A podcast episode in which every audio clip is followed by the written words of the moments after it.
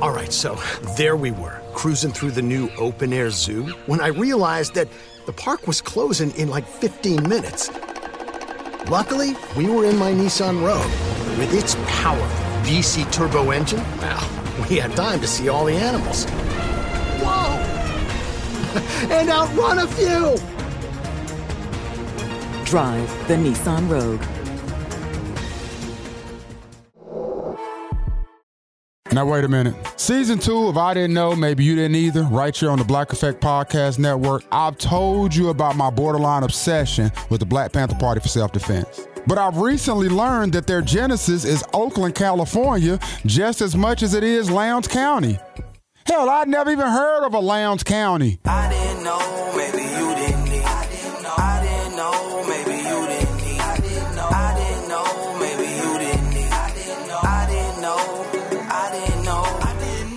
Lowndes County is described as a rural, economically deprived county sandwiched between two historic giants, Selma and Montgomery, Alabama. Now, you need to know the Lowndes County Freedom Organization, the LCFO. They were a local political party, and the LCFO chose the crouching Black Panther as its symbol. Now, Stokely Carmichael, who's the originator of the phrase Black Power, was in Lowndes working with the SNCC. They were trying to register voters. Now, the SNCC is the SNCC, the Student Nonviolent Coordinating Committee. SNCC.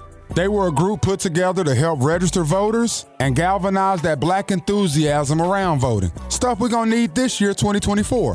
Now, Alabama laws required political parties to have a symbol.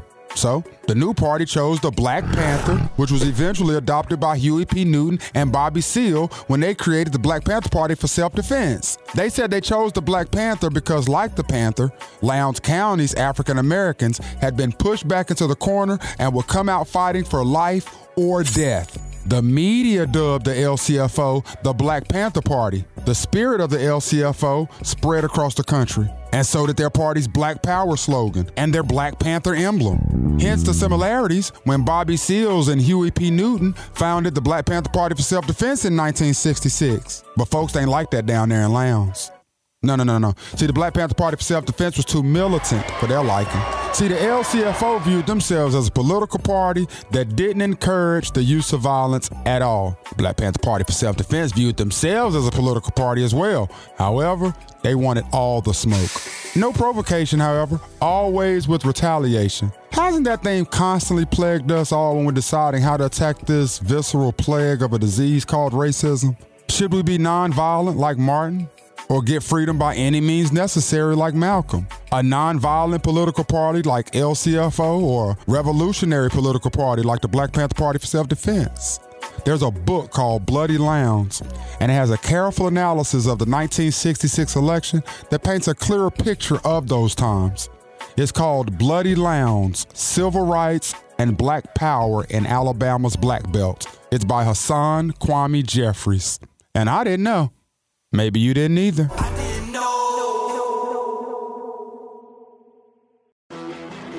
You know a spot, but not just a spot, the spot. Actually, with the 2023 Nissan Frontier, you know a bunch of them. But the key to these great spots? Being able to reach them in the first place. Your spot is out there. Find your frontier in the 2023 Nissan Frontier with standard 310 horsepower, advanced tech, and 281 pound feet of torque.